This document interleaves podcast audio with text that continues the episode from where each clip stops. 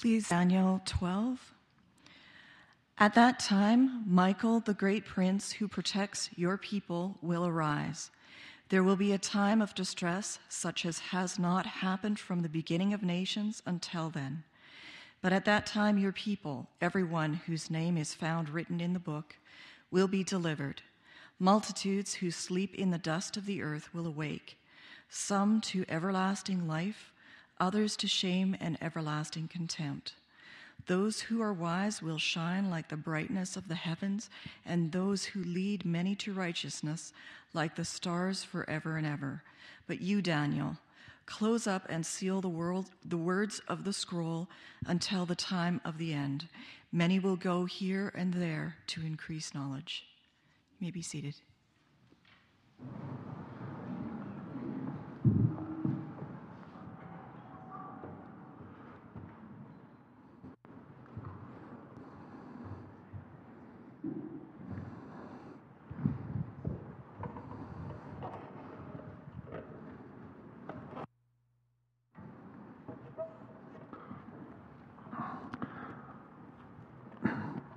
Just one correction in the bulletin this is not part seven, but it is entitled Sam Hill.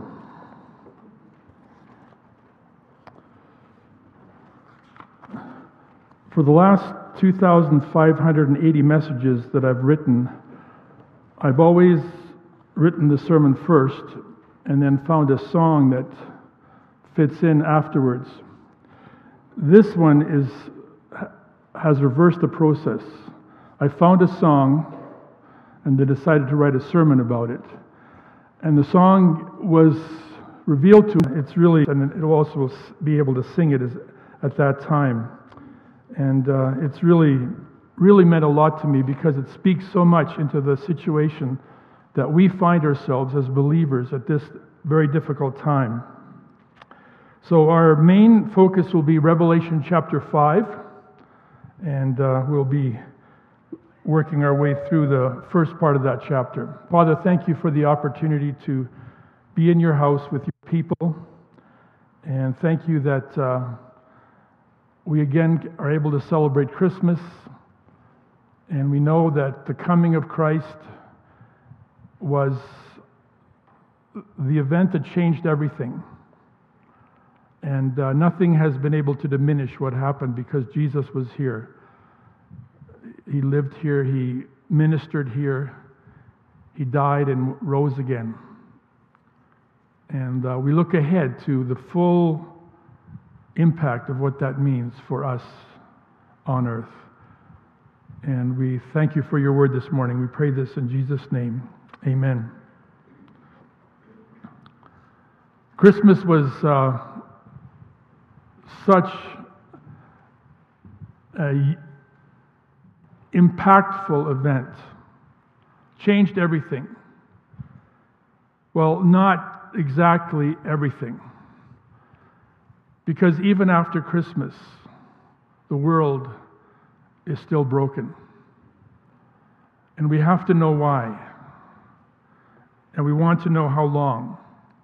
Now, to be honest, I have to admit I'm pretty gullible because during my life, there were times when I believed that humanity was actually going to get it, going to improve.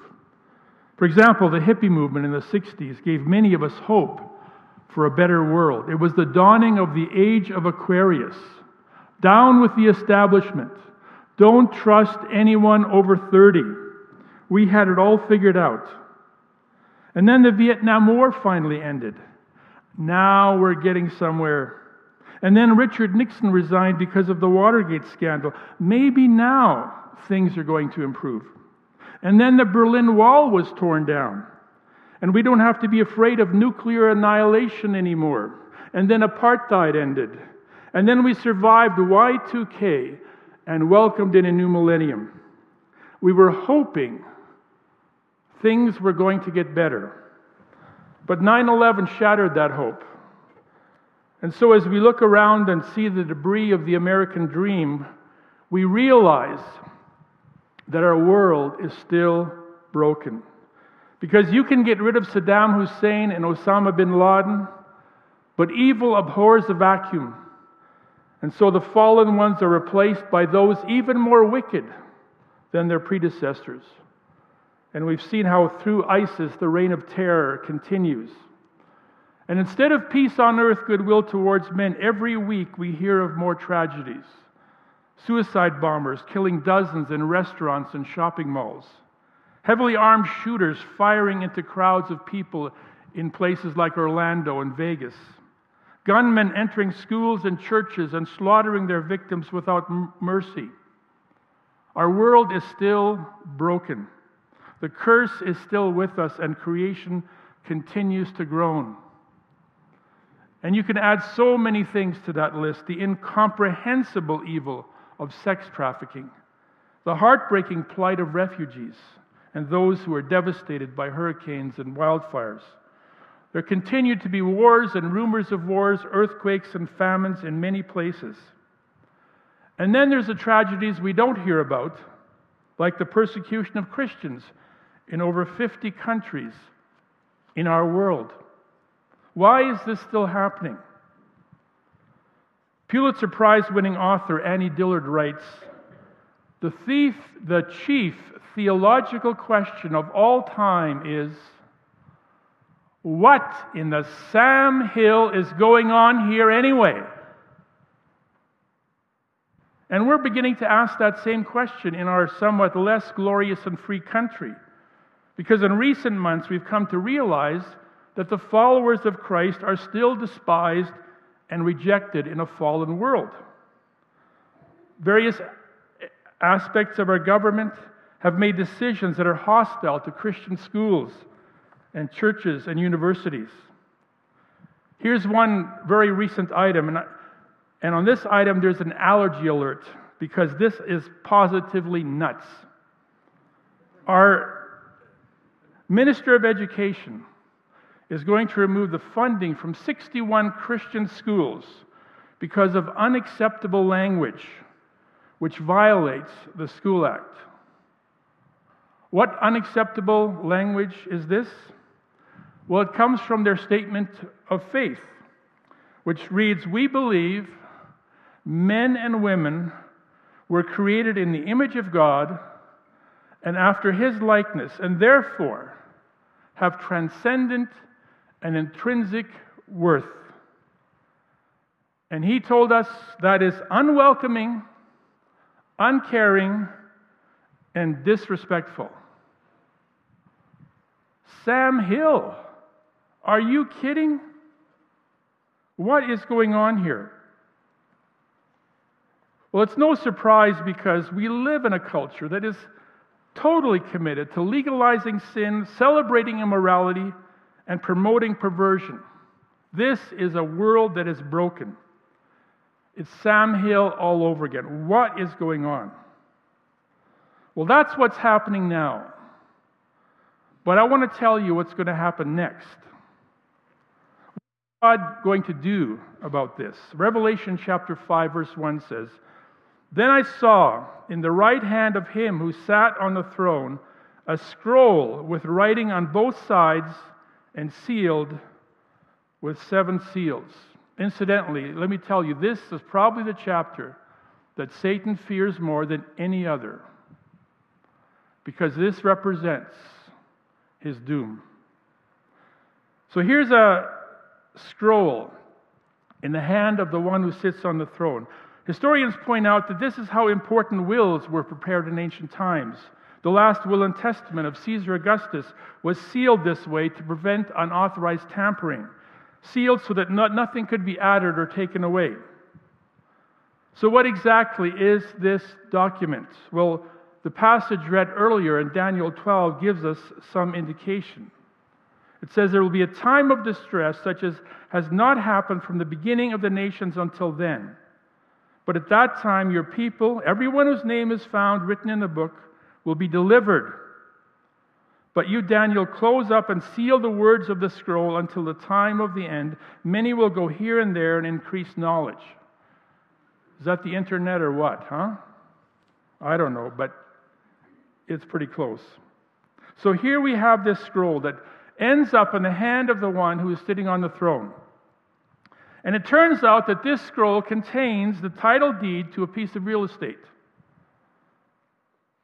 Located somewhere out in the edge of the universe, a small planet orbiting a minor star, third rock from the sun. This is the last will and testament of planet Earth. And the document contains instructions for the release of the estate. Now, we have to understand that the original transaction can be traced back all the way to the days of Adam and Eve, where in Genesis chapter 1, God blessed them and said to them, Be fruitful and increase in number, fill the earth, subdue it, rule over the fish of the sea and the birds of the air, and over every living creature that moves on the ground. Unfortunately, Adam squandered his inheritance and paradise was lost, which meant that property values declined dramatically. And this is where it gets complicated. If Adam forfeited his estate, who currently holds the lease? Well, fast forward to the fullness of time when the Son of God came to inspect the property. And he was met by a very ambitious real estate agent who was prepared to make Jesus an offer he couldn't refuse. Let's not talk about price. Money is no object. Here is my best offer. Matthew 4, verse 8. The devil took him to a very high mountain and showed him all the kingdoms of the world and their splendor. All this I will give you, he said, if you bow down and worship me. Just, uh, just my commission. Sam Hill? Are you kidding? This is all yours? All of this, all these kingdoms are yours? Well, we'll just see about that. For Jesus came to destroy the works of the devil. He would bind the strong man and he would confiscate his property and he would set the captives free. Colossians 2:15 says, "And having disarmed the powers and authorities, he made a public spectacle of them, triumphing over them by the cross." Mission accomplished. There was only one problem. The possession date. Because John chapter 3 verse 19 says this, this is the verdict. Light has come into the world but men loved darkness instead of light because their deeds were evil. The majority of the tenants preferred their current landlord. When Pilate gave the crowds a choice, they picked Barabbas. It was almost unanimous. Well, then what about Jesus? Ha, crucify him.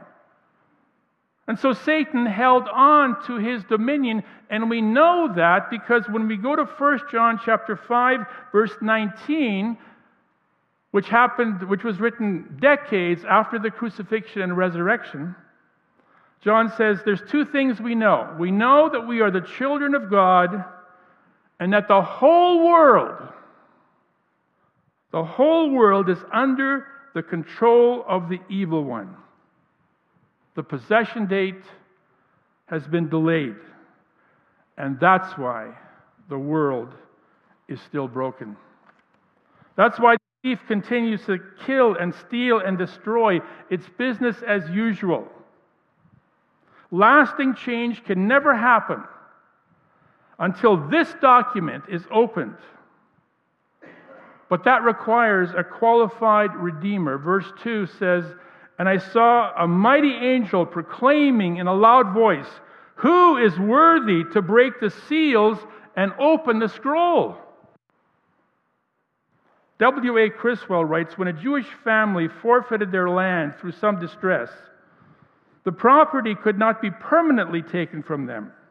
Their losses were listed in a scroll that was sealed seven times, and the conditions necessary to purchase back the land were written on the outside of the scroll.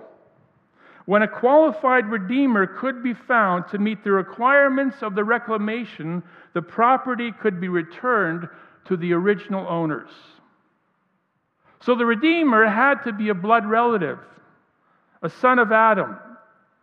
So who will step forward take that document and break the seals? Who is worthy to break the seals and open the scroll? Come on, somebody. Abraham, Moses, David, Peter, Paul, John, Mary. Who is worthy? St. Augustine, Francis of Assisi, John Paul II. Who is worthy? Aristotle, Socrates, Buddha, Muhammad. Who is worthy? Lincoln, Einstein, Mandela. King Arthur was the only one who could pull the stone from the, or the rock, or the sword from the stone. Maybe he is the one who should do it. Who is worthy? Billy Graham, Martin Luther King Jr., Mother Teresa. Who is worthy? Trump, Trudeau.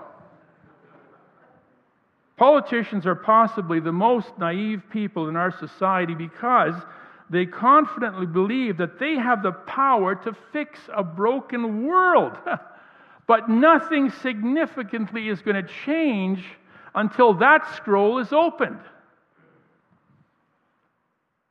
Verse 3 says, But no one in heaven, on earth, and under the earth could open the scroll or even look inside it. And that meant that all of the tragedies would continue. You know, the only thing that made it bearable were the promises of God's word that someday these horrors would cease, that swords would be refashioned, that there would be peace on earth, goodwill towards men. But no one was found worthy to break the seals and initiate the destruction of Satan's dominion. Verse 4 says, I wept and wept. John wept because no one was found who was worthy to open the scrolls or look inside. He was absolutely heartbroken. It's never going to change. John weeps at the thought that this sustaining hope will never come to pass. Criswell writes John's tears represent the grief of all of God's people. The tears of Adam and Eve as they hold their dead son Abel and sense the awful consequences of their disobedience. They are the tears of the Hebrews in bondage in Egypt, crying out to God for deliverance from their affliction.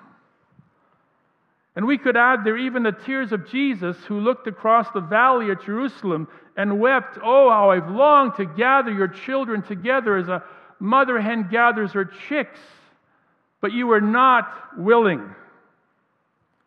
I wept and wept because no one was found who was worthy to open the scroll or look inside. No Redeemer could be found, which means the world would be doomed to remain in Satan's control, which, of course, the majority would have no problem with that. People don't like to change. But for the righteous, this was unbearable grief.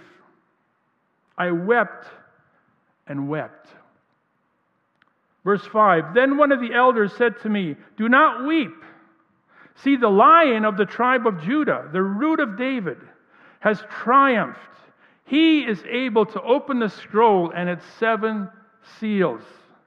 There was someone worthy, someone from the tribe of Judah in the royal dynasty of David. He was a family member of the original owners. And his stature is impressive, majestic, like a lion, for he has triumphed. And that's exactly what we need because the devil is also described in 1 Peter chapter 5 verse 8 as a roaring lion looking for someone to devour. We need someone majestic and mighty to open that scroll and overcome Satan. Alpha male lions do not tolerate rivals, so let's get ready to rumble. Thank God there is a lion to fight against the enemy of our souls. And that's exactly what the Israelites expected a Messiah coming to deliver them with power and fury. So, where is the lion? I don't see him. There's no lion here. Verse 6 Then I saw a lamb, looking as if it had been slain, standing in the center of the throne, encircled by the four living creatures and the elders. Where did he come from? John hadn't even noticed him before. He was so mesmerized by the aristocracy of heaven, the angels and the archangels, the seraphim and the cherubim, the living creatures and the elders, he didn't even notice the lamb. John was waiting for a lion, he was not expecting a lamb. Then I saw a lamb looking as, it had, as if it had been slain, standing in the center of the throne, encircled by the four living creatures and the elders. He had seven horns and seven eyes, which are the seven spirits of God set out into all the earth. Well, obviously, this is no ordinary lamb. The seven horns symbolize omnipotence. The seven eyes symbolize omniscience. He sees everything. But what good is a lamb when you need a lion? Sam Hill. It says in verse 7 He came and took the scroll from the right hand of him who sat on the throne. Whoa! How about that? The lamb that was slain is going to take the scroll. No one else had dared approach the throne because no one was worthy. But the Lamb takes the scroll. And so this is the climactic moment of Revelation. This means that the estate is now going to be settled. The eviction notice will be served, and he's not going to get a damage deposit. He came and took the scroll from the right hand of him who sat on the throne. Verse 8 And when he had taken it, the four living creatures and the 24 elders fell down before the Lamb. Each one had a harp, and they were holding golden bowls full of incense, which are the prayers of the saints. You may wonder why your prayers haven't been answered yet. This is why. Although God has answered many of our prayers, there's still a lot of unfinished business. Well, this moment is the fulfillment of all the prayers that have ascended heavenward from this planet, crying out for justice, for mercy, and for help. And this is why we never gave up, because this is what we were waiting for. Verse 9 says, And they sang a new song. You are worthy to take the scroll and to open its seals because you were slain. And with your blood you purchased men for God from every tribe and language and people and nation. You are worthy, not because you expelled the Romans not because you emptied the hospitals or discharged all of the death row population incarcerated in the cemeteries. Not because you won an election by an overwhelming margin, but you were worthy because you were slain. Slain? What, in the Sam Hill? No, the hill is called Calvary. That's where, the, where Jesus of Nazareth, the Lamb of God, was sacrificed. So the one who was despised and rejected on earth is the only one worthy in heaven. You are worthy to take the scroll, to open its seals, because you were slain. And with your blood you purchased men for God from every tribe and language and people and nation. What an encouragement this would be to the believers in the first century because they knew that Jesus had defeated death and triumphed over the devil. But why were they still facing hardship and hunger and persecution? Why did it look like the enemy was still in control? Even after the resurrection, the roaring lion was still on the prowl. Based on their circumstances, it looked like the powers and principalities of darkness had successfully engineered some kind of cosmic coup and overthrown the one who sits on the throne. Looking at the New Testament church, at the time Revelation was written, it looked like Satan had won. And if we look at Canada today, you know, we see that Satan has made tremendous gains in recent years. You know, we've lost the culture wars on abortion. Whether it's Stephen Hawking or young Sheldon, science has declared itself triumphant over Scripture because facts always defeat faith. Evolution has made the Creator irrelevant. We have a reverence in movies that has escalated to the point where the name of Jesus is used with every vulgar profanity, obscenity, and blasphemy you can possibly imagine. You see, you can do that, but you can't mention the name of Jesus in a positive sense because people might be offended. And now the constitutional rights of the church are being systematically challenged and destroyed. It looks like Satan has won. But that's fake news. That's an alternative fact. Revelation 5 tells us the truth, the whole truth, and nothing but the truth. The Lamb that was slain is worthy. You are worthy to take the scroll and to open its seals, because you were slain, and with your blood you purchased men for God from every tribe and language and people and nation, and you've made them a kingdom of priests to serve our God, and they will reign on earth forever. Now, the full impact of Satan's defeat will be applied to earth as it already is in heaven. And Jesus will wipe every tear from our eyes, and there will be no more death or mourning or crying or pain because the Lamb that was slain was worthy to open the scroll. And the exciting thing is that we are 2,000 years closer to that point than the New Testament church was. So all we can say is, Maranatha, come, Lord Jesus. You came in the fullness of time at Bethlehem, vulnerable and weak, and then you were slain as a helpless lamb, but soon you will come again in victory and power. You will come like a lion to reign forever and ever. So, in the meantime, we join our voices with the voice of many angels, numbering thousands upon thousands, and 10,000 times 10,000 who encircle the throne. And in a loud voice they sing, Worthy is the Lamb who was slain to receive power and wealth and wisdom and strength and glory and honor and praise. So the key question is not what in the Sam Hill. The key question is who is worthy? So let me ask you some skill testing questions. Do you feel the world is broken?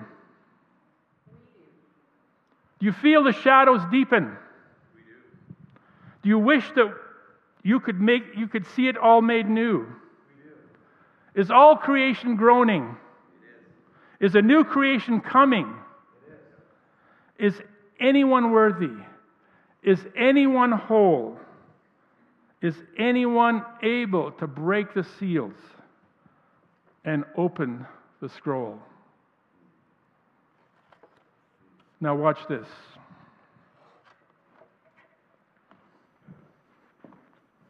shadows deepen.